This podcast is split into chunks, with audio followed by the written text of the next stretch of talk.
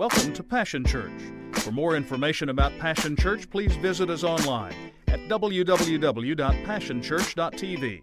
Now let's join the service already in progress.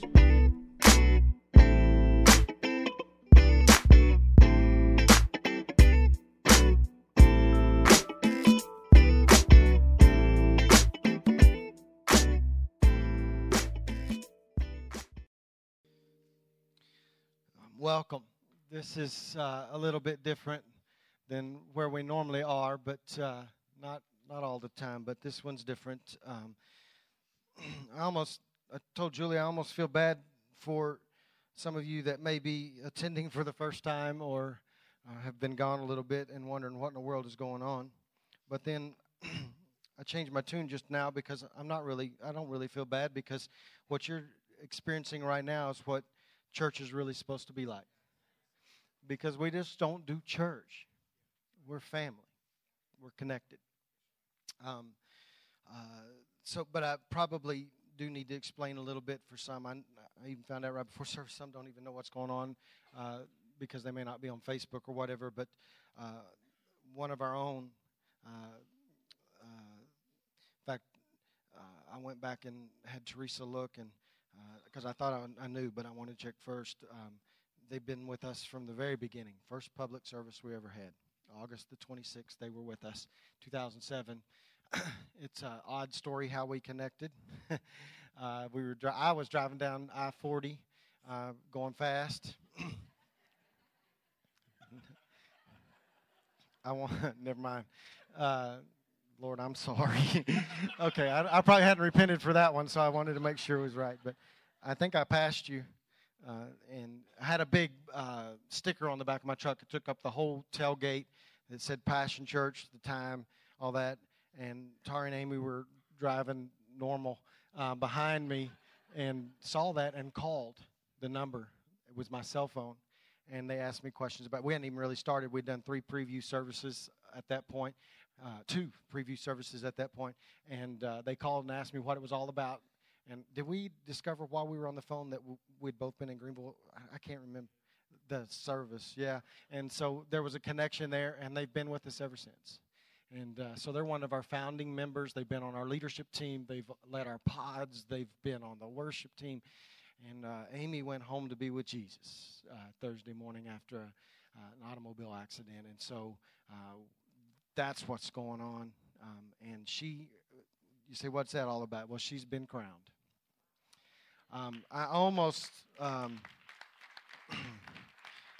I almost took some liberties. I decided not to because nobody didn't understand the way I think, which is not unusual. But uh, I almost wanted to, in praise and worship, to go and take the crown and set it on the floor, because I know what Amy would do with her crown, because she was a worshiper.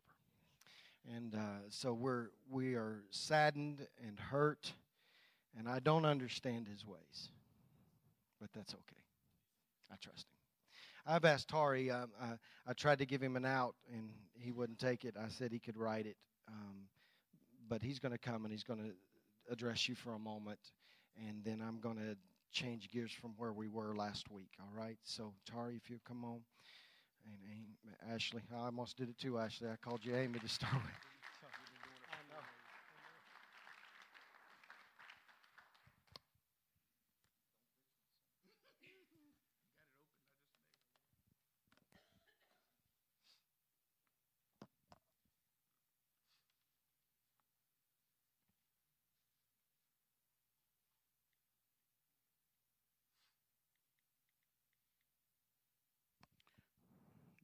God is good, is He not? I um I was actually going to speak on not speak, but mention something. Um, but I saw a post that uh, Pastor Julie had posted, and I'll just read it. The deepest level of worship is praising God in spite of the pain, thanking God during the trials, trusting Him when we're tempted to lose hope in loving Him when He seems so distant and far away. At my lowest, God is my hope. At my darkest, God is my light. At my weakest, God is my strength. at my saddest, God is my comforter. The reason I decided to read that instead is because that was Amy every single day, regardless of her pain, regardless of what she was going through, she still decided to trust him. You've seen posts on her Facebook. She was raw, she was truthful, but yet and still, at the end, she did what? She gave God the glory. That was the essence of who she was. A year ago, almost, not today, but last week, I stood up here and I spoke on Will You Sing in the Rain? Little did I know that a year later, I'll be reading over that again and still applying that to my life, but in a different way. Amy sang in the rain constantly. She sang in the rain on a daily basis. That's how Amy lived her life. Regardless of how she felt, she praised him, and you saw her do it. So I'll leave you with just this. There's always something in a name. A name can define a person, it can tell a story of who they should be, mold and shape someone in a way God created them. But there are times that the roles are reversed, and when the name does not define the person, but the person brings the name to life, becoming living proof that God knew us before we were even formed. Enter Amy, beloved of the Lord, musically gifted, the one who is strengthened by encouragement, the one that is good natured, friendly, approachable, and generous. Amy embodied every single one of these attributes. She was approachable in all situations. She was generous with disregard for herself. Her friendship with you was more than just a word, it was a bond that truly represented the love of Jesus. Amy's legacy will continue to live on in the lives of the ones that had the privilege to encounter her. I know that God's peace will live strong in all of us as we remember Amy generous, friendly, and beloved of the Lord.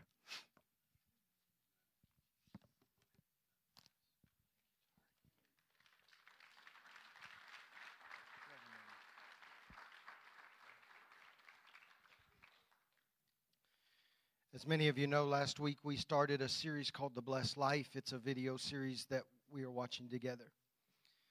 On um, Monday, uh, Woody and I were here around the church doing some work, and uh, something came up that I knew was going to be pretty uh, labor intensive on Tuesday for him because he's got skills I don't have, like fixing stuff. And uh, and uh, and so I said to him, I'll, I'll be here Tuesday to help you. And he looked at me, and I'm thankful for um, a connections pastor that listens to the Lord. He said, No. He said, You go and get your study day.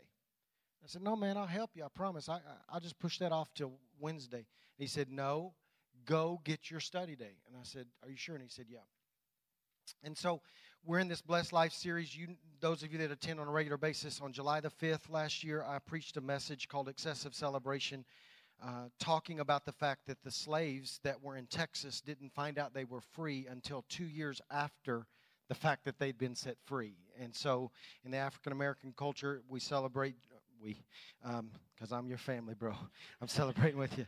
I told y'all I'm white chocolate, man.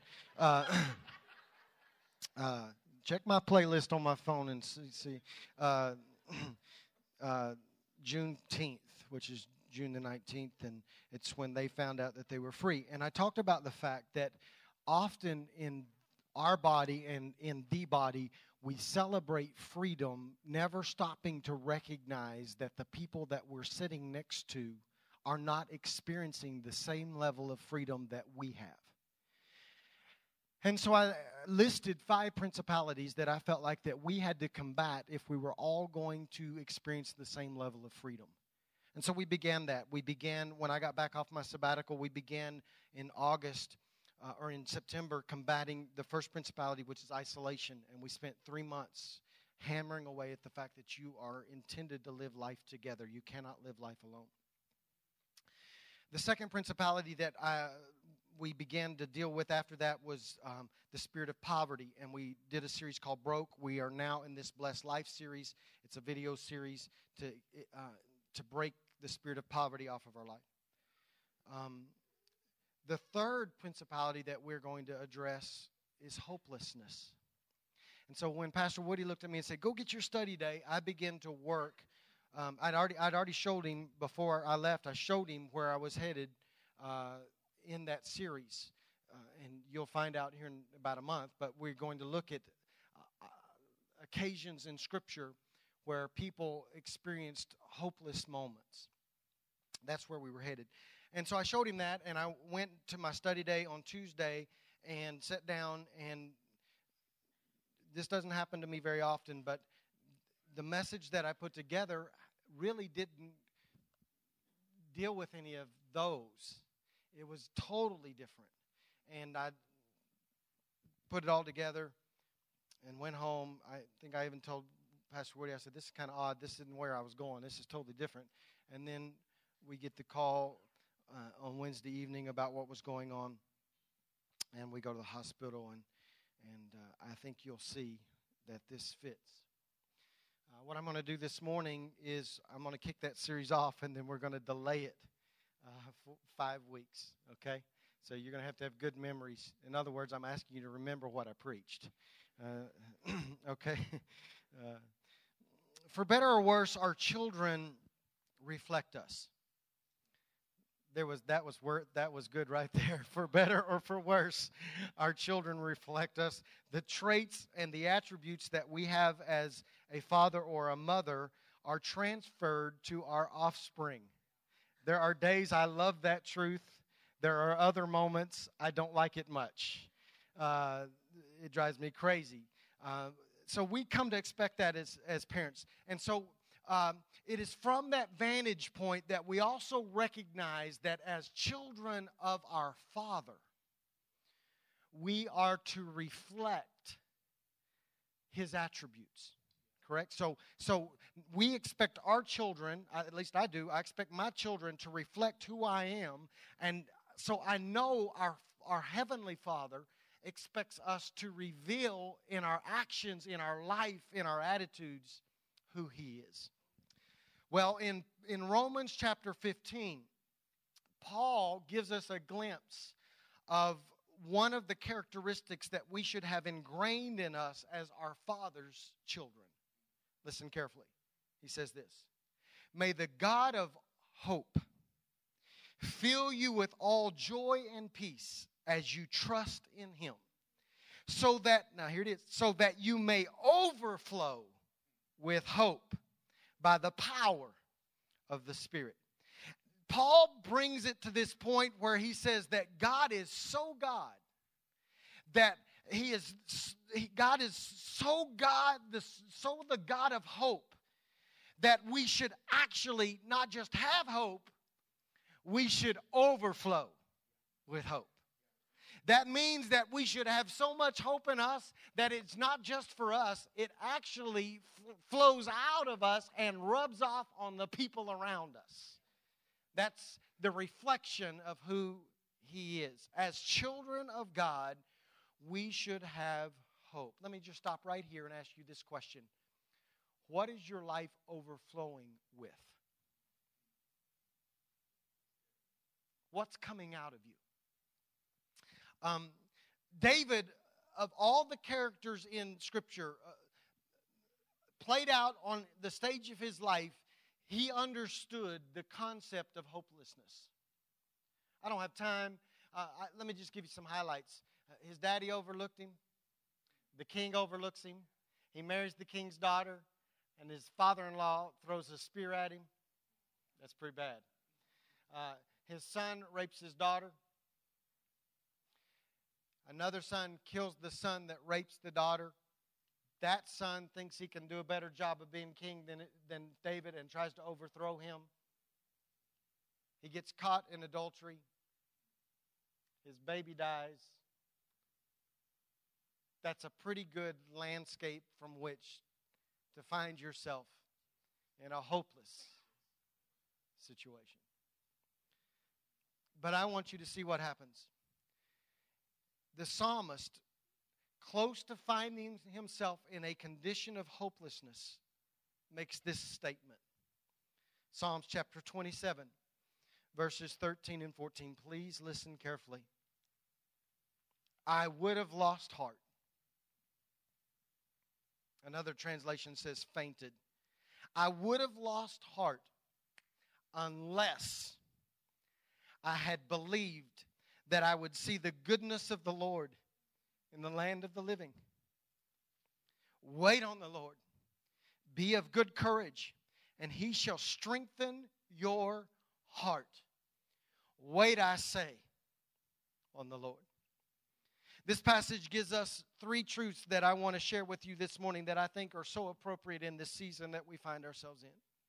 I want us to hear these. I want us to embrace these. I want us to understand these. I want you to understand that hopelessness stems from a heart condition. I want you to understand that when we lose our heart, we lose hope. That is why we are told to intentionally guard our hearts.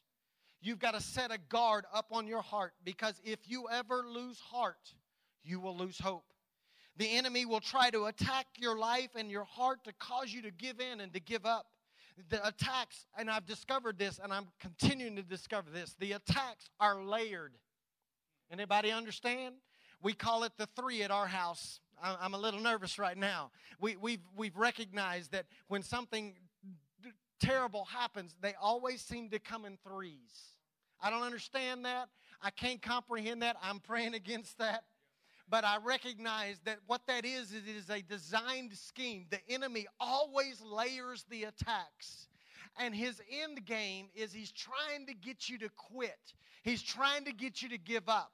He's trying to get you to give in. And here is why. That's not even really the end game. The end game is, is if he can ever get you to give in and give up, what literally takes place is when you give up, you think you're in the worst place, but there is another level of worst. And that is is that when you give up, then you graduate to the final level which is this, you lose heart. And when you lose heart, then he takes you to the depths of the depths of the depths of the bottom, which is this, you become hopeless. Hopelessness stems from losing our heart and so we must not lose our heart. Too many of us have lost our heart. And so we no longer show up for the fight because we don't have the heart for it. We no longer march to the battle lines because we don't have the heart to fight any longer. We sit on the couch in sorrow and the lack of change and the lack of resolution and the lack of improvement and the lack of difference and the lack of healing and the lack of explanation causes us, if we are not careful, our heart becomes so full of despair and disillusionment and discouragement that we actually lose our heart and so we lose our hope. We have no hope. So we got to guard our heart. It's a heart attack. That's what the enemy literally does. He attacks our heart to try to kill our hope. But but I want you to go back what the the, the, the, the psalmist said. He said, I, I would have lost heart.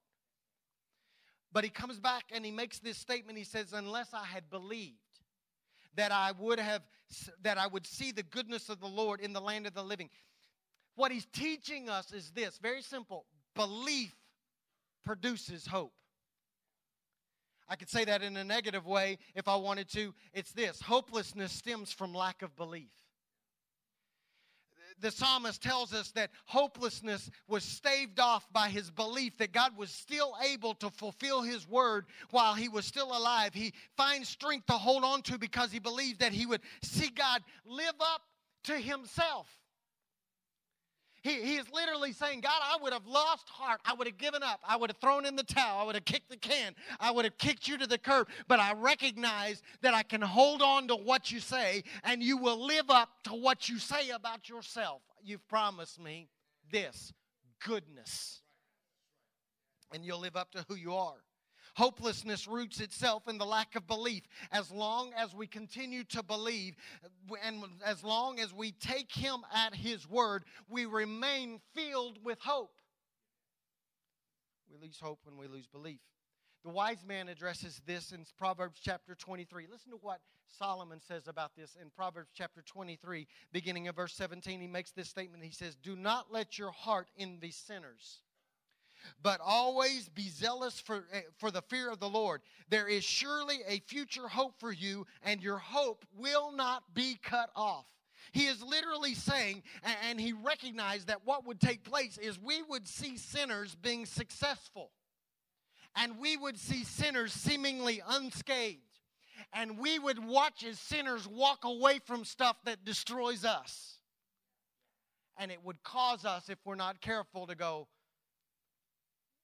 don't know if I can handle this, and this doesn't seem to make any sense. And God, I see people that don't know you being living life unscathed, untouched, unbroken, and I don't like this. And the psalmist says, Listen, hang on just a second. You need to understand. Don't envy them because you have a hope. You have a future hope. There is a future for you. If you will continue to believe the word of God and hang on, your hope will not be cut off. We must believe. If I just looked at what I'm going through right now, then I would lose heart. That's what the psalmist is saying. I can say the same thing to you this morning. If I just looked at what we're going through right now, I would lose heart. If I can learn to believe,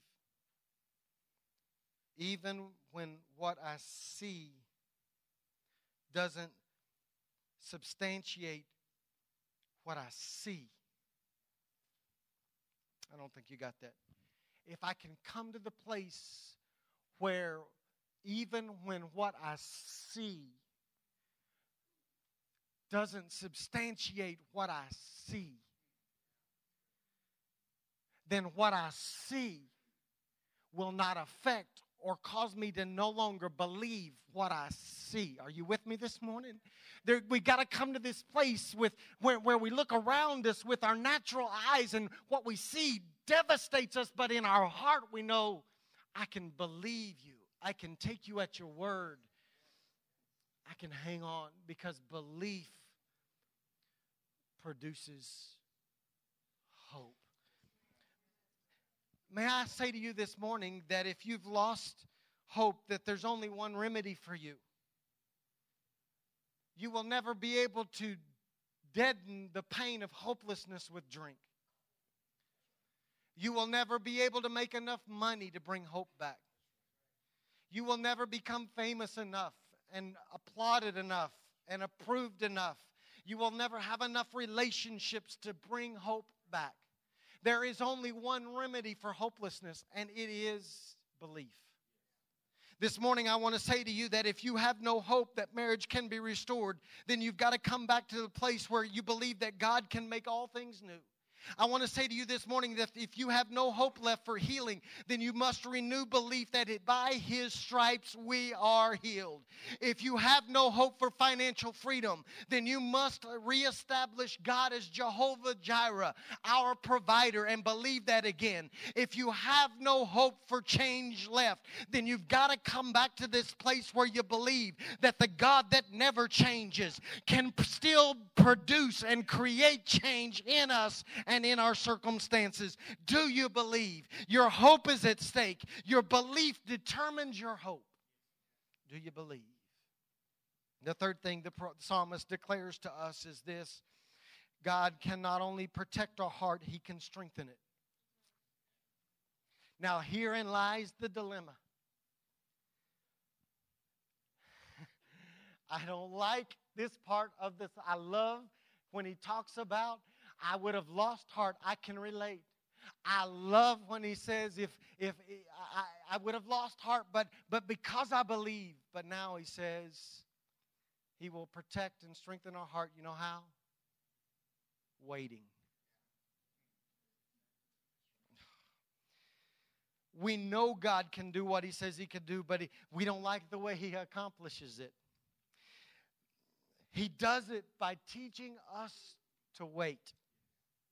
Most of us all want an instant, suddenly answer and an encounter, a suddenly encounter with God that will change everything, that will strengthen our heart. But, but the psalmist teaches us that strength comes in waiting. Waiting stretches us. Waiting can make you weary and it, and, and it can cause you to give up. But, but the psalmist is trying to teach us that waiting, it is the means by which our heart is conditioned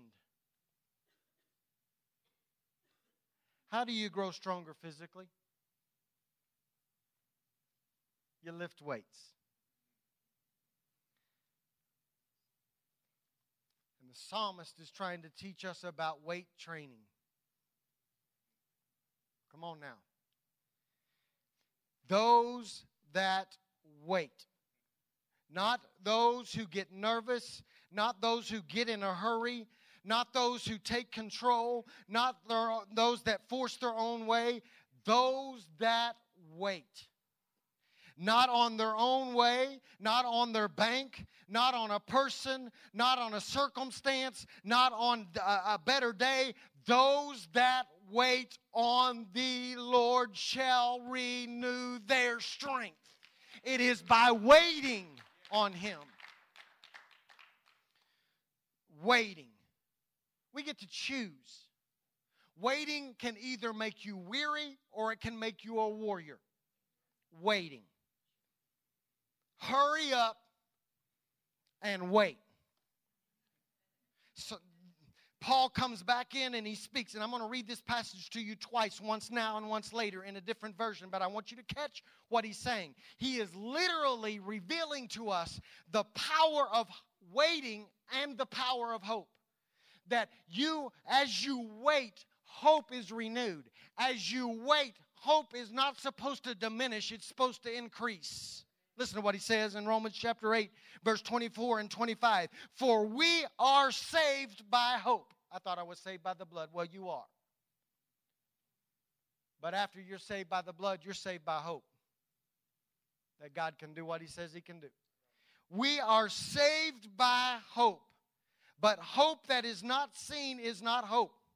For what a man seeth, why does he yet hope for? But if we hope for what we see not, the contradiction of what I see to what I see. But if we hope for that we see not, then do with it. we with patience wait for it. He understands the dilemma that we're in. That everything that we're watching around us doesn't line up with what we've seen. And he's saying, just wait. Just hang on and wait. Because if you will wait, what you see will overtake what you see if you will wait. Let me make this statement to you. If you've missed everything else I've said, if you've missed everything else I've said, please catch this. And I'm going to read it because I want you to hear this the way it's supposed to be said.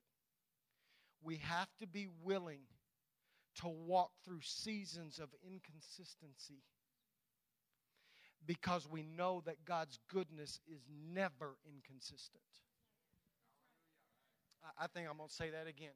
We have to be willing to walk through seasons of inconsistency because we know that God's goodness is never inconsistent. That's, that, that's why we have to come to this place that Job came to when he made this statement. This is our statement, Tara. We talked about this. Though he slay me. And here's the key word of the whole passage yet. Though he slay me, yet will I trust him. Another version says it like this. I, I, stumbled across this version and I've been quoting it since Thursday. Though he slay me, yet will I hope in him. We got to get to the yet. The yet. And so, before I ever talk, and we'll do this in five weeks, before I ever talk to you about the situations uh, or the circumstances that lead to an attack, and they, they crush our heart and they cause us to feel hopeless, we must first address our belief. If we don't believe, then there's no way to overcome and defeat helplessness. So this morning, before I attack the attacks, can I just try to attack the unbelief just for a few moments? May I reestablish and refresh, and may I stir up, and may I uncover your belief. I know it's in you. I know it's down there. Some of you have suppressed it. Some of you have experienced such heartache and tragedies that it has caused your belief to become dormant. And now cynicism has taken over, and doubt has taken over, and bitterness has taken over, and pain has pushed your belief down. And you don't even know if you still believe what you used to believe. My my responsibility, my task this morning is in the midst of tragedy and in the midst of pain. I got to stir up some belief in you so that you, like the psalmist, say, I would have lost heart. I would have kicked it in and given it up. But, but, but, but I believed.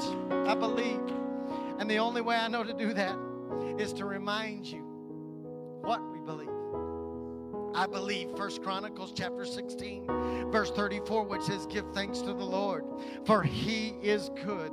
His love endureth forever. I believe it.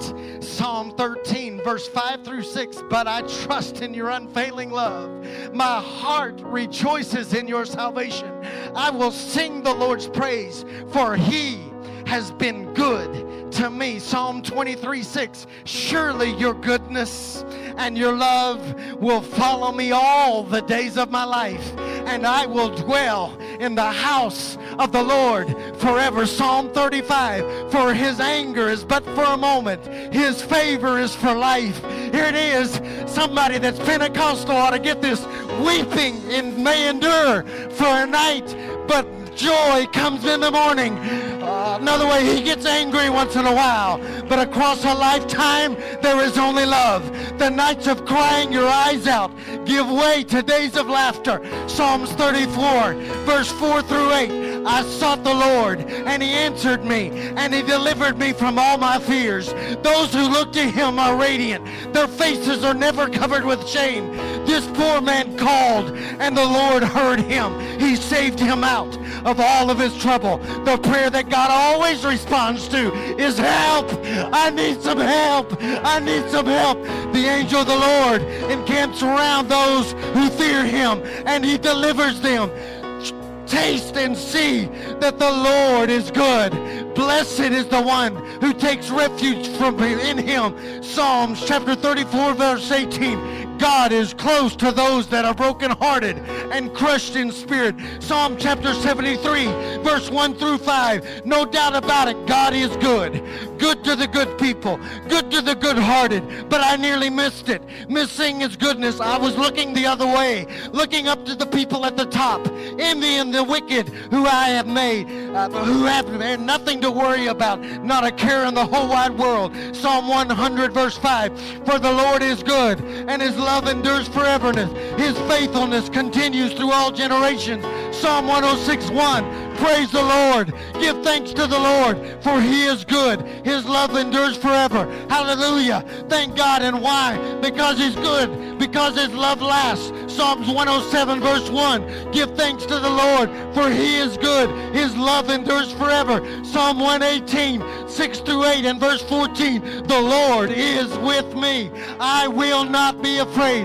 What can mere mortals do to me? The Lord is with me.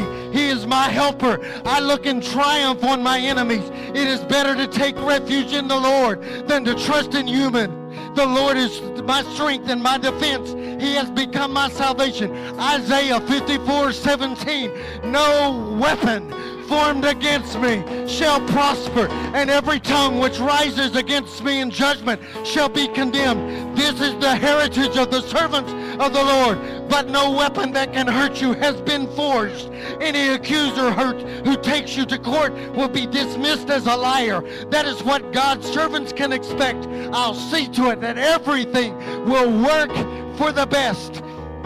Psalms chapter Romans chapter 8 verse 24 through 28 different version that is why waiting does not diminish us any more than waiting diminishes a pregnant mother we are enlarged in the waiting we of course don't see what is enlarging us but the longer we wait the larger we become and the more joyful our expectancy. Meanwhile, the moment we get tired in waiting, God's Spirit is right alongside, helping us. If we don't know how or what to pray, it doesn't matter. He does our praying in and for us, making prayer out of our wordless sighs, our aching groans. He knows us far better than we know ourselves.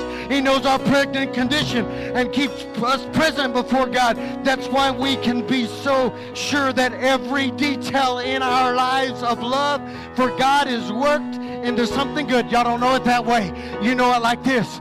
God works everything together for our good. The good, the bad, the ugly, the expected, the unexpected, the preferred, the unpreferred, the planned for, the unplanned for. He works it all together for our good. Second Corinthians chapter 4, verse 16 and 18. Therefore we do not lose heart, though outwardly we are wasting away, yet inwardly we are being renewed day by day. For our light, this is just light, Tori. I know it feels heavy right now. For our light and momentary troubles are achieving for us an eternal glory that far outweighs them all. So we fix our eyes not on what is seen, but on what is unseen. Since what is seen is temporary, but what is unseen is eternal. Why take time to read those kinds of passages this morning? I just want to rekindle and refresh and stir up your belief. You cannot have hope unless you know that God is good. You should have hope because He cares for you. You should have hope, because He hasn't forgotten you. You should have hope because He's on duty. You should have hope because you're a favorite. You should have hope because he, His love endures forever. You should have hope because the Lord is with you. You should have hope because He is your helper you can have hope because He's working everything together for our good. What we're going through now is only preparing a greater level of glory. Glory. Glory. So, what am I saying? Believe again. What am I saying? Believe more. What am I saying? Believe through the, the. What am I saying? Believe through the hard season.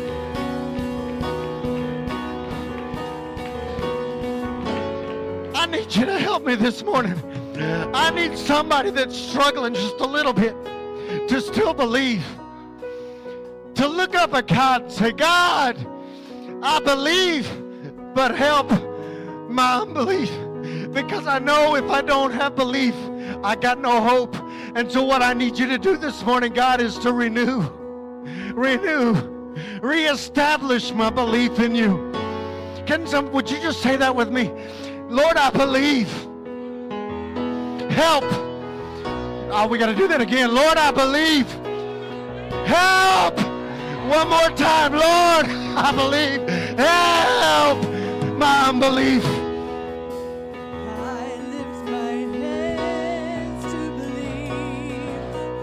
Come on, believe again.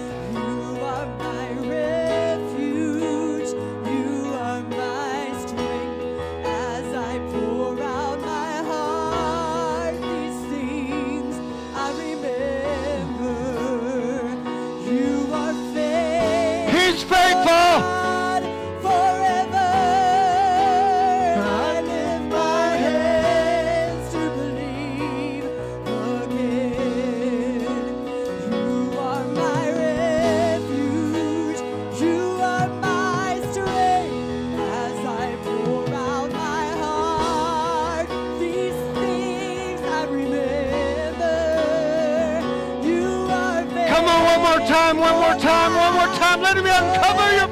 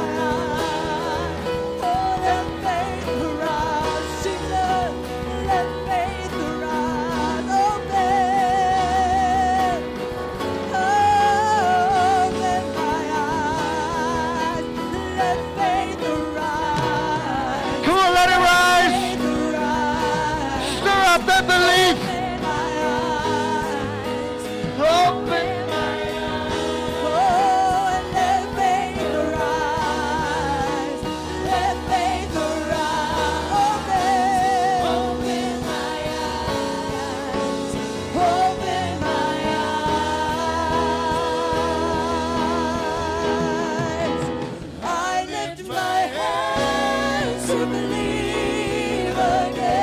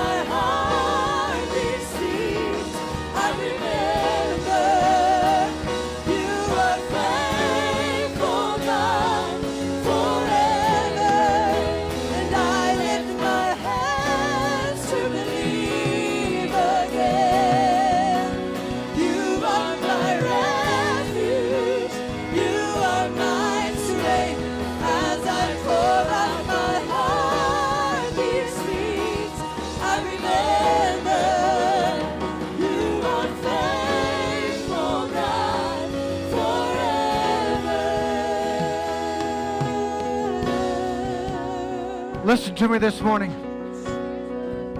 I recognize that what you may be going through compared, but we don't compare. Paul talks about that too. We don't compare. I, I've discovered something. You know what the difference is between minor and major is? Whether it's happening to you or not.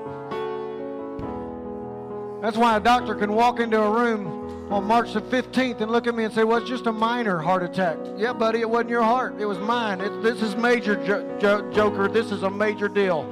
I'm the one getting cut. I'm the one getting stuck. This is major. So, what you're going through, if you compared it to what Tari and his family are going through, may not seem major, but but what you're going through is happening to you. That makes it stinking major. But here's good news.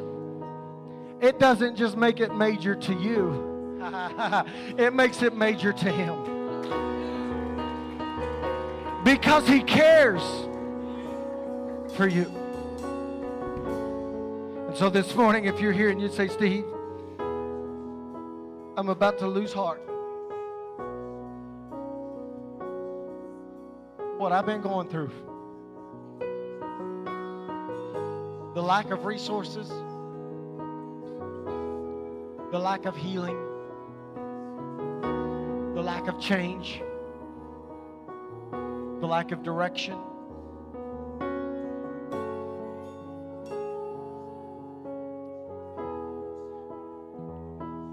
I've wanted to quit. I've wanted to say that that's enough. I can't take any more. I'm about to faint.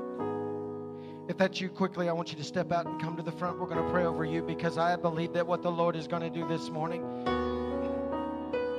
is He's going to allow our faith to rise. And as our brothers and our sisters gather around us, their faith is going to rub off.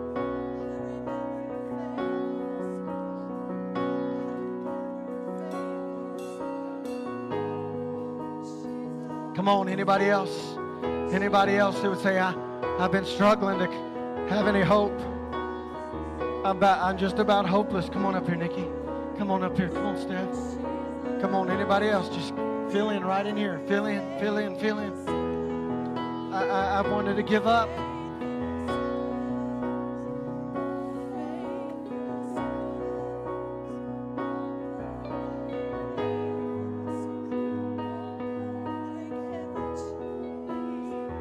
Ever been there?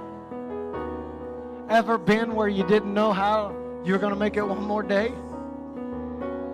Ever felt like everybody forsaken you, even the one that said he would never forsake you? This preacher's been there. On the way home Thursday morning at 3 a.m., I caught myself ready to faint. And Tari, I hit the intersection of I 40 that goes to the north. Was that 44? I don't know my roads. 44. I just know how to get there. And I took that spur right there to go to 44. And then I hadn't talked to Tari yet about this. I began to quote out loud in my car. Though he slay me, yet. And I would stop at the yet every time and go, the first part doesn't look so good. But if I can get past the yet, then I can trust him. And I want you to hear me this morning, y'all that came down. You may be in the first part. You may feel like God is slaying you. Well, Steve, that's not theologically correct because God only has good plans for us. But He is sovereign. So if it's happening, that must mean one thing He's allowing it. Y'all, y'all missed that. that was... So I have to come to this place if He's allowing it. Where I believe I can trust Him. Because if He's allowing it, it must be for my good. I don't like it. What bearing does that have on it? I don't like shots. I don't like stents. I definitely don't like the three tablespoons of Metamucil I have to take every day now.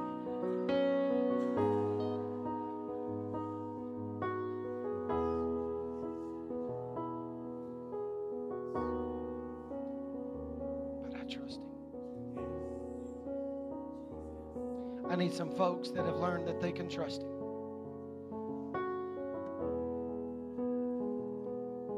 That have,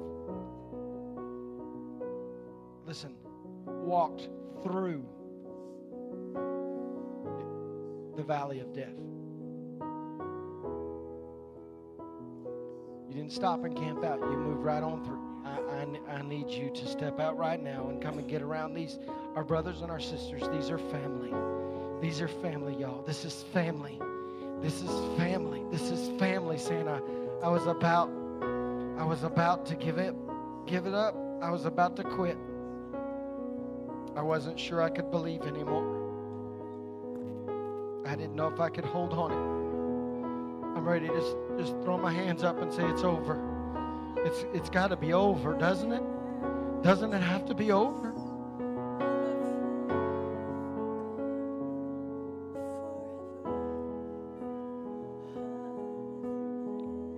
Me pray, Father, this morning?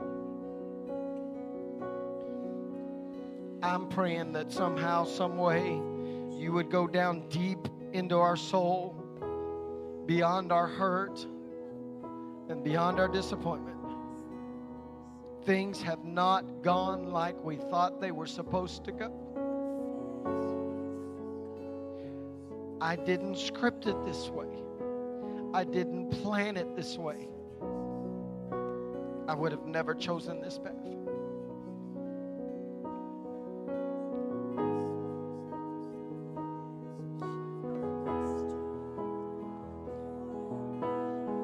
Yet,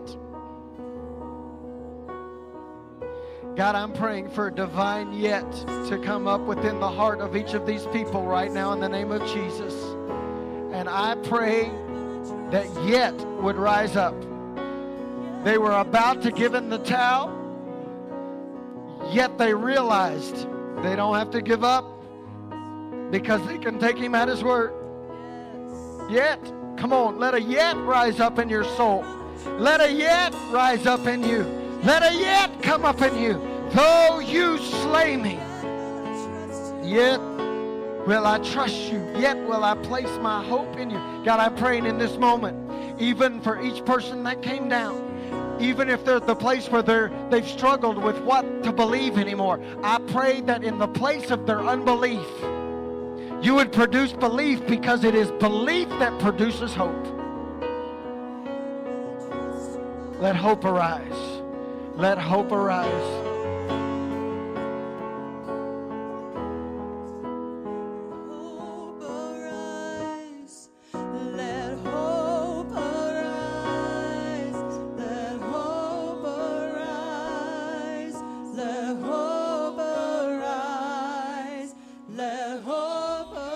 Let hope rise up in you right now. Each of you.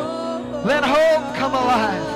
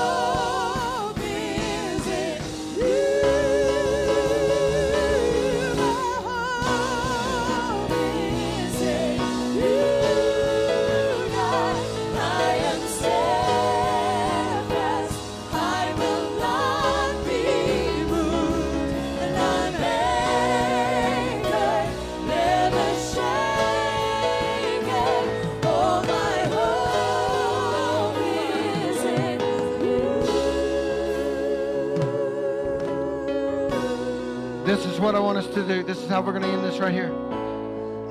Sometimes we, we're too wimpy. All right? Sometimes we're just too wimpy. And we do stuff like this. Well, let hope arise, bro. No, no, no, no, no, no, no. Come here, Woody. You're the only one I know I can do this to and not get hit back. All right. I, I need you to do this. Now, come on now. Use some wisdom. I, I need you to rear back. No, I'm sorry. I, I just want you to f- find somebody.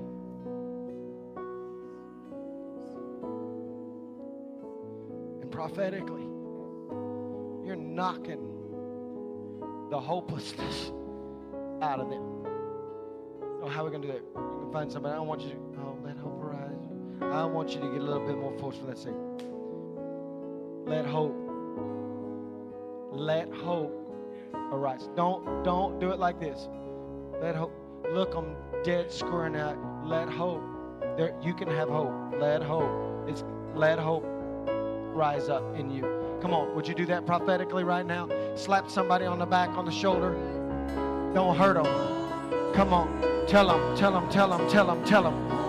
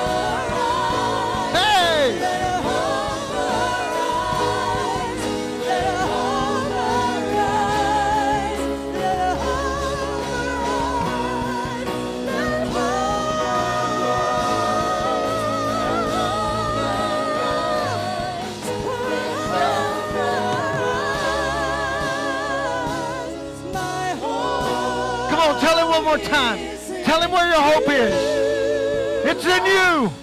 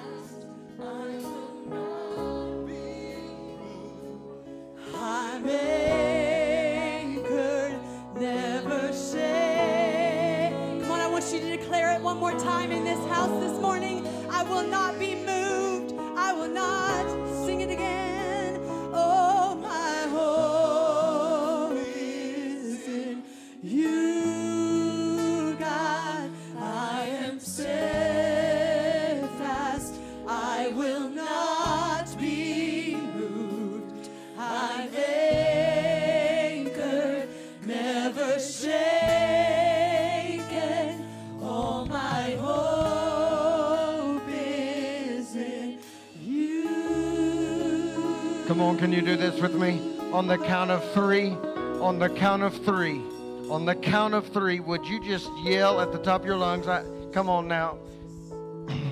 we loud sometimes. It's all right. This is one of those times you can be loud. I want you to shout yet. I want you to yell yet so loud that you that you scared the devil and the people living around us. All right? Ooh, those are some freaky people over there. They're yelling stuff like yet. I don't understand. All right. You don't now yet. But you will. All right? On the count of three. One, two, three. Yeah! Thank you, Jesus. Father, we make the conscious decision and choice that in spite of what we see, we operate on what we see. That's why the yet is alive in our life because we know we can trust you. We thank you today for your goodness and your mercy that endures forever. We're thankful this morning. I'm going to transition real quick, John. I know you've been playing, but would you come here, Kristen? Come here. Where are you at? She's hiding. She always hiding. She's mad right now. She don't like this stuff right here. She just joined Facebook last week. Y'all all, every person in the whole room, even if you never met her, would you please go request friendship today? Today. Blow it up. Yeah. John and Kristen are getting ready to move to San Antonio. I'm not happy about it. Uh, yeah, I know. They don't even have a good basketball team or nothing there. and so I'm depressed for them. But we are going to genuinely, genuinely miss them. They're moving back for family, and, and um, they will leave a gap. These are good folks. Good folks. And uh, they mean a lot to this body and family. So, would you do me a favor? Would you just stretch out your hand toward them? I'm going to pray over them a prayer blessing. We're just going to ask God to make a path for them. Father, in Jesus' name, I pray over John and Chris, Kristen this morning. God, we know this. You brought them together here, you positioned them together. And we believe in the name of Jesus right now that you are ordering their steps. And God, I pray over them that their path, the path that you're leading them, would be made straight, that there wouldn't be any hiccups, no hangups, no problems. Father, they would walk under the anointing and the favor that you have for them. I pray that their destiny that is out there bright ahead of them, I pray that you would walk them right into it, past all obstacles, we pray. I pray that they would find that these are the greatest days of their life. I pray you would surround them with family.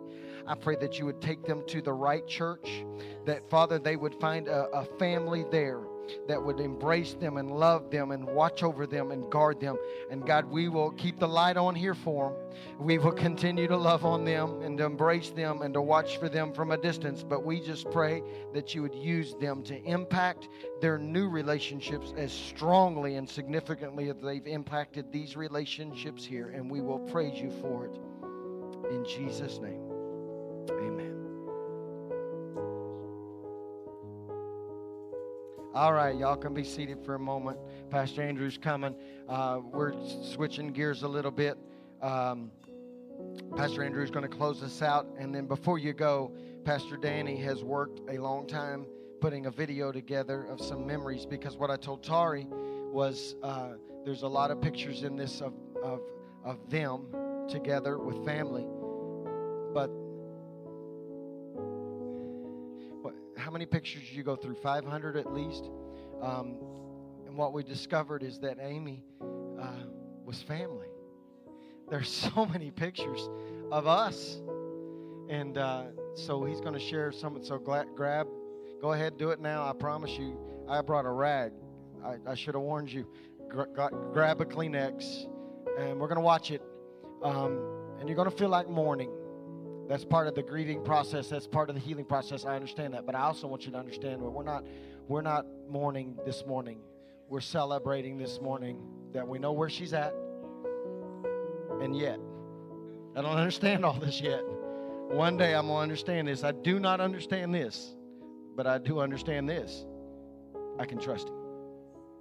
Amen. Amen.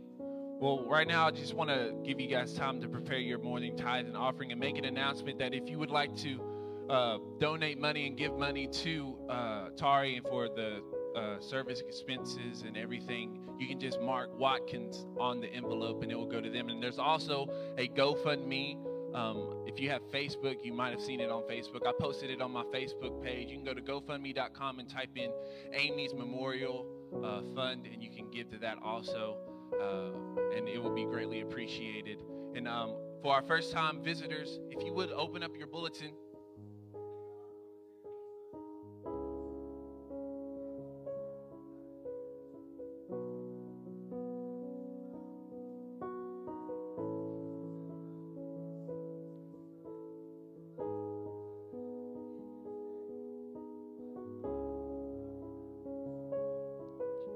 If you didn't catch that, we are going to give an offering at a later date to know exactly what we need so we can step up as a body, as a family, and meet the need. And if you're here your first time, I almost came up here. A lot of times, whenever we have special services or churches have special services, a lot of times they it's almost like they come up and they apologize because it's different format than what it normally is. And I, and I was like, man, why, why do we apologize? Because if this was just a service, you know, it's it, it it wouldn't be as impactful. You can go down the street, you can go to the doctor's office, a clinic, you can call a phone number and get a service. We're more than a service. We're, we're offering more than just a service. We're offering a family. And we're offering a family. And, and, and I thank God every day for Pastor Steve that he follows the leading of the Holy Spirit and he runs this family to where we can stand there and be with our brothers and sisters, to be with you guys. So if you're a first time visitor, inside this, you can fill out this uh, communication card and you can give it to Pastor Stephen. He has a gift for you. If you're if you're if you're second time here today, also go see Pastor Steve. He has another gift, and I'm sure you won't want to miss out on that. And we want to thank you. So, uh, our ushers, you can go ahead and pass the buckets. I meant to say that earlier, but I got, you know. Amen. Amen. And in the book, in the bulletin, there's a whole lot of there's a whole lot of make, make sure you take the time and look in these bulletins. There's a lot of announcements and everything for you guys. And just to stay up to date with what's going on because we can we can't come up here and say everything. Can't come up here and cover all the details. You guys will hate us for it. So just go and check it out and look at it, all the announcements inside the bulletins. You you so you can stay up to date and informed with what's going on here inside our family. Amen. Amen and tonight i want to make one announcement we are having a service tonight at six here, six tonight for the uh, it's a viewing for the family. If you're not able to be at the service on Tuesday, then you can come tonight at six. It'll be here. Um, come and go uh, and just show your love and just want to make that open to you guys. Amen. I want to pray for you guys and then you guys can stay seated. We'll show the video. God, I thank you. I thank you for this family. I thank you for your your sovereignness. I thank you for your peace, God. Lord, I thank you that in the midst of the storm, we can be still and know that you are God. I just thank you as we go today that you travel with us, that you come with us and you give us strength and boldness. You give us, you give us power and blessing and favor in everything that we do. Lord, I thank you that you remind us that hope is in you and that you are in us. So we always have hope, no matter what. In the name of Jesus, amen.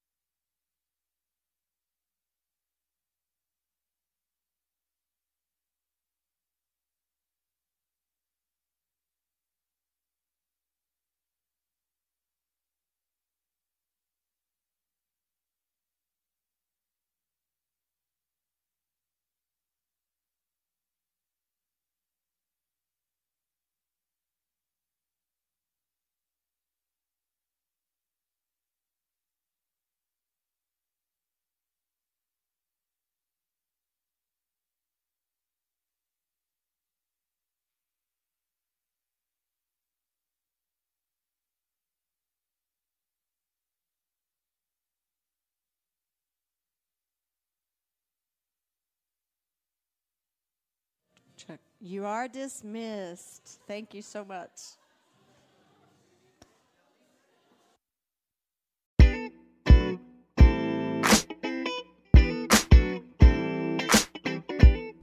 It's been a privilege to have you join us for this time of ministry. To find more Passion Church resources or to make a donation online, visit www.passionchurch.tv. Remember, you can't live without passion.